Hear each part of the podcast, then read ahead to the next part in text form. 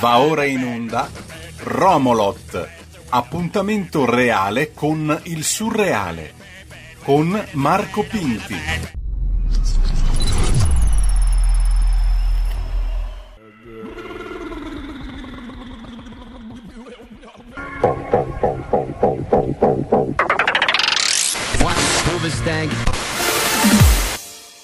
Bebe che buena, bebe che buena, bebe che buena.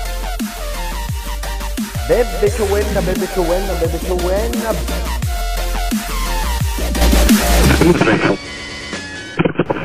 Spettabile pubblico, la puntata di Romolot che state per ascoltare sarà in parte venata da raffiche di vento. Le possibilità erano due, rifarla oppure decidere di tenerla così com'è. Sì, va bene, un vinile rigato. Sì, va bene, il suono non sarà perfetto. Però è il vento, signori. Quindi, quando lo sentite, l'unica cosa che dovete pensare è musica maestro. Bebe be bara bebe chowen wana bebe be baba bebe chowen wana bebe be bebe chowen wana be. Benvenuti, benvenuti, benvenuti questa è una trasmissione speciale. benvenuti, benvenuti. È una trasmissione, sì, sì, sì, lo è, lo è. Ogni volta lo ricordo perché ci potrebbe sempre essere qualcuno di nuovo all'ascolto che dice che roba è, ma no, ma non è una trasmissione, le trasmissioni sono fatte diverse. Io le so riconoscere, le trasmissioni hanno le sigle, hanno le luci, Babbo Natale, i sassi, gli ospiti, i pignonisti, anche qua abbiamo i pignonisti, ma sono tutti dentro la mia testa, quindi è una bella storia sfuggita per il momento alle reti della psichiatria che per il momento insomma mi viene in mente quella cosa una volta incrociavo spesso questa persona che sapete quelle persone che hanno grossissimi seri medici problemi mentali si potrebbe riassumere la sua condizione in una eh, schizofrenia, ma mh, mm, cosciente, cioè me ne aveva proprio parlato, era in cura, eh, schizofrenico, no? E, e, questo schizofrenico, tra le varie cose che diceva, attenzione, si chiama Luigi, e Luigi, tra le varie cose che mi diceva, c'era quella che secondo lui l'umanità si divide in pazzi che sono stati beccati e pazzi che non sono ancora stati beccati. E io concordavo, concordavo, poi non era facilissimo stare in una conversazione con lui perché insomma si andava immediatamente in grande profondità perché se ti chiedeva ma tu sei pazzo? E lì davanti a Luigi si deve rispondere di no, solo uno stupido o un senza cuore risponderebbe sì per un, darsi un tono e dire sì sono pazzo davanti a Luigi che aveva e ha quel genere di problema bisogna dire di no non sei pazzo e la sua domanda era ma perché non sei pazzo tu? E con quella si capiva che forse forse il buon Luigi era andato un po' oltre ma non dove le cose perdono senso ma un po' oltre dove le cose ne acquistano anche troppo. Non so se mai ci starai ascoltando, caro Luigi, mi piace pensare che tu sia ancora lì dove sei, comunque stava bene, nella misura in cui si può star bene, ecco.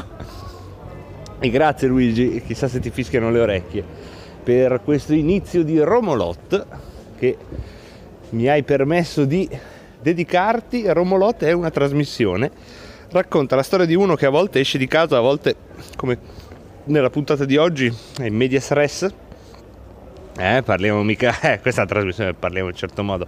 Medias Res, cioè inizia quando la storia è già iniziata, il, il protagonista unico, benché multiplo, è già per strada, non una strada qualsiasi, ma la strada di una grande capitale dell'Europa centro-meridionale. E, ehm, un posto dove in effetti uno famosissimo parlava di sé in terza persona e scrisse due libri in, cui raccontava le sue gesta, ma per oggettività parlava di sé in terza persona, I libri ve li consiglio, sono il De Bello Gallico e il De Bello Civile, insomma, Netflix dei tempi. Ricordo solo come iniziava il De Bello Gallico, che più o meno, eh, Pignoli all'ascolto, non è esattamente la citazione, però mi ricordo qualcosa così dal liceo. Gallia est omnia divisa in parte stress. Ricordo solo questo, cioè la Gallia è divisa in tre parti. Che come incipit non è male, eh. Devo dire che, e qui mi piacerebbe averlo sotto mano, ma invece ve lo prenderete per come me lo ricordo, l'incipit migliore resta quello della Bibbia, non so se avete mai letto, all'inizio della Genesi, che poi è il sogno segreto di chiunque voglia dedicarsi a quella affascinante attività della scrittura, no? iniziare che non c'è niente e partire dalla creazione del mondo. Ecco, lì nella eh, prima riga della Genesi è, non la ricordo precisamente, e ricordo che è la terza tecnicamente perché le prime due sono diciamo religiose nel senso di cornice, no? Eh, il libro di Dio, cioè.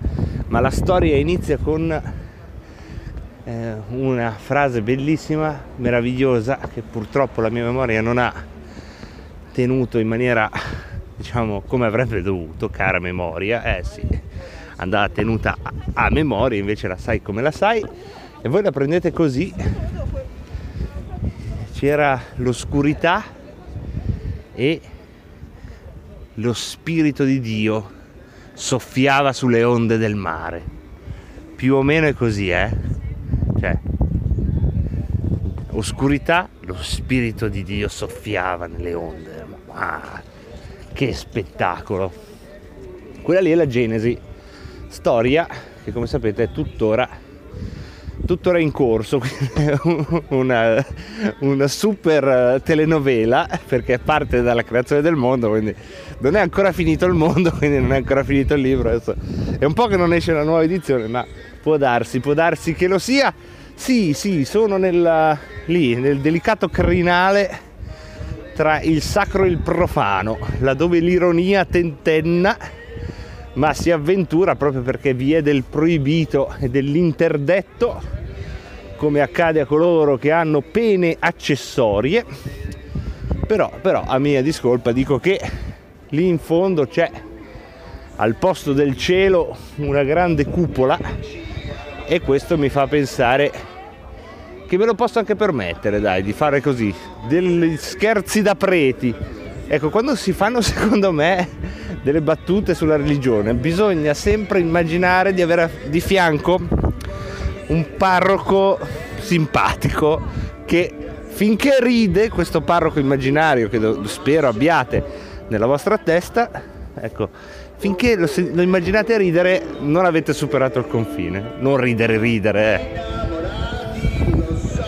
c'è un sottofondo eh c'è anche un sottofondo musicale questa trasmissione mica male uè. C'è anche de, vedete, canzoni d'amore comunque dicevo dicevo riguardo al prete interiore che c'è in ognuno di voi, non immaginate proprio uno che si sganascia dalle risate, eh? fa sorriso da parroco di provincia, di provincia per forza, quelli di città sono già più smagati. E, e con questo abbiamo iniziato, è eh, iniziata, ah, siamo già quasi a metà quasi, di Romolot. Chi vi sta tenendo compagnia in questa trasmissione che non ha alcuna pretesa se non quella di scorrervi accanto come fiume scorre accanto alla pista ciclabile, la pista ciclabile siete voi che dovete pedalare mentre le mie parole vi scorrono accanto così, senza pretendere di ingombrare nulla, le mie, di chi, protagonista, chi è sta Marco Pinti, secondo l'anagrafe del paese che gentilmente ci ospita e invece il vostro nome io non lo so, ecco, quello lo sapete voi, però quando io dico il mio è anche una buona occasione per ricapitolare il vostro. Ah già, è vero, Alfredo De, Dovani. C'è un bel venticello, spero che non infici, non infici, ma che verbo è infici? Al, all'infinito funziona ancora, spero che non vada a inficiare, è un po' notarile, eh, però, ma infici, ma cos'è infici? È un cinese che gli hanno cucito la bocca e chiede aiuto. Infici! In cosa? Non ho capito. Infici! Infine! Eh, guardi, non capisco. Infici! Ecco. Va bene, va bene, va bene. Tutto naturale, eh? Tutto naturale. Qui si, si fumano solo foglie di pino da queste parti. Comunque, prosegue, prosegue la nostra passeggiata. Siamo vicini a un parcheggio, quindi linea agli occhi sì, no, beh, non è necessario in questo momento, grazie della linea. Parcheggio comunque ne approfittiamo a due o tre posti liberi, passa ora un'ambulanza con i lampeggianti accesi ma le sirene spente, quindi radiofonicamente poco efficace, ridiamo la vita, ridiamo la vita, ridiamo la linea al cervello, sì, grazie occhi, sapete che tra i vari temi ricorrenti di Romolot c'è anche il collegamento dagli occhi e, e ci sono poi le cose che ci vengono suggerite dal presente, dal futuro, ma anche dal recente passato, perché nelle scorse puntate ho detto che sto pensando un modo per parlarvi del libro che ho scritto senza farlo diventare una televendita di una padella. Ci ho pensato perché proprio non, non, perché non serve, nel senso, tanto lo spettabile pubblico siete voi, sapere che l'ho scritto lo sapete, quindi tutte le informazioni per decidere se vi interessa o no le avete già. E altrove invece mi sto prestando a questa opera che quando mi viene richiesta è molto divertente eh, di, e anche impegnativa, vi assicuro di parlare del proprio libro perché c'è questa distorsione, no? Cioè che il motivo per cui l'hai scritto, tutte le risposte che dovresti dare tu in realtà le hai già scritte dentro il libro. Quindi è difficile trovare altre parole perché le migliori o quelle che io ho considerato le migliori le ho usate in quel modo lì e dentro lì. E allora come fare a parlarvene senza fare la televendita di tappeti? E parlando dell'unica cosa che non interessa a nessuno apparentemente, che non c'entra niente col libro apparentemente, ma che magari è una cosa comune, se non a tutti, a buona parte di noi. Quindi adesso dobbiamo dividere purtroppo così, ragazzi, mi dispiace, vi devo salutare, niente di male, eh? però adesso io devo dividere il pubblico in due settori. Allora, si sentiranno esclusi coloro che entrano in una libreria o in una biblioteca soltanto a colpo sicuro. Io vi ringrazio, vi voglio bene, questo non dice niente, non sentitevi esclusi se volete restare, però è chiaro che parliamo agli altri, perché se no non posso raccontarvi quello che vi voglio raccontare. Dobbiamo parlare a quelli che hanno del tempo che gli cresce, prima, prima condizione. Seconda condizione, in questo tempo che gli cresce sono adusi camminare. Terza, se nel loro camminare vedono una libreria, biblioteca aperta, entrano senza un vero e proprio bisogno o necessità o desiderio di comprare un preciso articolo. Entrano, come se fosse proprio un diversivo del camminare, no? girare tra i libri. Quindi qui già il pubblico l'abbiamo diviso, dobbiamo dividervi ancora perché adesso necessariamente nell'imperfetta condizione del mondo tocca a me portarvi con me. Quindi so che il giro che faccio io nelle librerie, che è molto metodico, è, è quella parte di me che è già anziana, un ottantenne, ma ottantenne neanche tanto arzillo eh, nel mio caso, ecco so che probabilmente non è lo stesso che fate tutti, però per una volta potete venirmi dietro, poi ottantenne un po' estenuante, vado lento. Neanche Arzillo, ve l'ho detto. Intanto siamo a un semaforo, serve prenotare l'attraversamento con l'ausilio della mano ce l'abbiamo fatta, due macchine passano, semaforo da rosso diventa verde e noi passiamo, possiamo ridare la, la, la linea alla coscienza, grazie occhi. Quindi sì, dividiamo il mondo così, entriamo in libreria con me, entrate con me. Io faccio sempre più o meno lo stesso giro.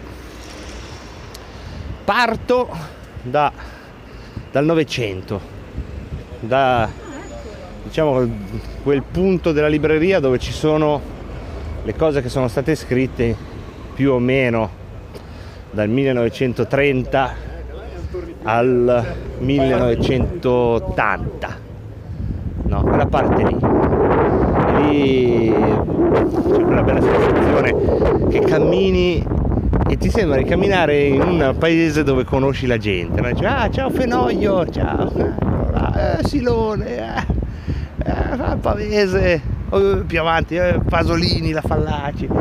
Ecco, queste, queste sono po' le mappe. Di... Intanto linea dagli occhi attraversiamo col rosso. Abbiamo preso la decisione, attraversiamo col rosso, nonostante, nonostante tre poliziotti al crocicchio, ma noi abbiamo attraversato lo stesso col rosso. Eh beh, eh beh, eh beh, eh, sono matto, sono matto. Eh, ragazzo matto, caro Luigi, avevi ragione avrei dovuto dirtelo. Poi qui anch'io ho le mie piccole follie. E stavo dicendo, entrate lì dentro, io parto da quelli del Novecento e lì vabbè, secondo me si sente, c'è un respiro, una libertà pazzesca, pazzesca. È proprio dentro lì è inutile che vi dica di più, no? Perché qui nessuna parte del pubblico si divide, cioè sapete cosa sto dicendo. Lì davvero hai il problema dell'abbondanza, cioè ti chiedi ma riuscirò poi a leggerli tutti, a conoscerli tutti e a leggerli bene questi qui, perché proprio c'è un italiano che respira un pensiero complesso. Ci sono anche le ideologie, il pensiero politico, eh, c'è la volontà di orientare il lettore e dunque il mondo in una direzione, ma anche quando c'è in maniera marcata è sempre fatto con questo rispetto nei confronti del lettore, che è una cosa che io trovo in questi libri no? ed è una cosa che mi piace tantissimo trovare. Il respiro, lo spazio di, di pensare io mentre c'è il racconto del, dell'autore e, e tutte queste cose. Quindi partiamo da questi qui, io parto da questi qui e di solito, vabbè, questi qui eh, prendo qualcosa di solito. Però facciamo finta che non prendo niente perché c'è, c'è un ingombro, a volte accadono, no? cioè, pieno, sono tutti scaffali pieni, allora non ti viene tanto voglia di metterti lì. Sapete, no? C'è sempre questo problema. Io ad esempio procedo generalmente da destra a sinistra lungo lo scaffale. Se hai uno a destra troppo vicino che comincia a prendere i libri vicino ai tuoi, è un momento intimo quando scegli i libri in libreria, no? Puoi avere di fianco uno che incombe. Allora da lì me ne vado, me ne vado, faccio, mi, mi fermo un attimo ai libri fotografici che sono belli, però non li compro mai, eh. poi cioè, quando c'è Google Immagini purtroppo eh, questa cosa è stata banalizzata e i miei sensi non sono abbastanza raffinati per apprezzare la differenza e poi vado alle biografie, sezione storia, biografie, lì è questo cimitero monumentale, Churchill, dittatori, artisti, capi, pelle rossa, Gengis Khan, più o meno da queste parti poi ci sono queste cose pazzesche, classici latini, no?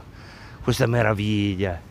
E, e, anche lì, poi non è che io poi mi ci metto con... Sono un, un anziano, neanche troppo arzillo, ma non dotto, non un dotto che dice, ah, Sinofonte, mirabile, oh, oh, è il mondo. No, io un barbaro, capito? Ma proprio in questo anziano ottantenne arzillo c'è un ragazzino di 13 anni con i brufoli che prende questi libri, apre a caso eh, ah, e fa una risata su una cosa che gli piace, cioè barbarica, rapsodica, senza capo né coda, con delle voragini in questa mia cultura e poi delle piccole isole che si salvano, un arcipelago della Micronesia. E lì nelle biografie e i classici, no? Poi a un certo punto, e per oggi ci fermiamo qui, arrivo nello spazio della narratu- narrativa, diciamo, contemporanea, moderna, e ci fermiamo con, con un punto, no? Che si tira lì. Perché io non ho niente contro i thriller, contro chi li scrive, contro chi li legge, anche io li leggo, li, eh, guardo i polizieschi, cioè, però a me mette un'ansia vedere questi scaffaloni tutto poliziesco. Generalmente tutti i detective, se sono americani, se no un casino di spesa pubblica nel caso italiano, tutti poliziotti, carabinieri, guardia forestale, magistrati, proprio una roba da immaginario fantoziano, ogni volta penso quanto ci costeranno in pensioni, prima o poi la Germania ci chiederà di tagliare il settore dei, dei poliziotti della narrativa, cazzo, eh, andiamo in pareggio di bilancio, ecco, questi è che di solito hanno come nemici i terribili serial killer e uno la squarta, la mangia, la frigge in padella e c'è l'altro che invece la prende, la eh, ricopre di pece, di piume e prova a farla volare dal settimo piano e allora lì io corro, corro e arrivo alla letteratura contemporanea, non thriller. Se tutto va come deve andare, tra una settimana ripartiamo da lì alla lettura, eh, alla letteratura contemporanea, non thriller, non thriller, quindi non poliziotti, non serial killer. Niente contro i poliziotti, qualcosa contro i serial killer, sì, insomma, preferirei mi lasciassero in pace, eh, non, che, insomma, eh, non che sia un pericolo incombente, ma con i serial killer, non si sa mai. Intanto, grazie a tutti quelli che permettono la messa in onda di questa folle ma eh, felice trasmissione, la settimana prossima! Avete ascoltato Romolot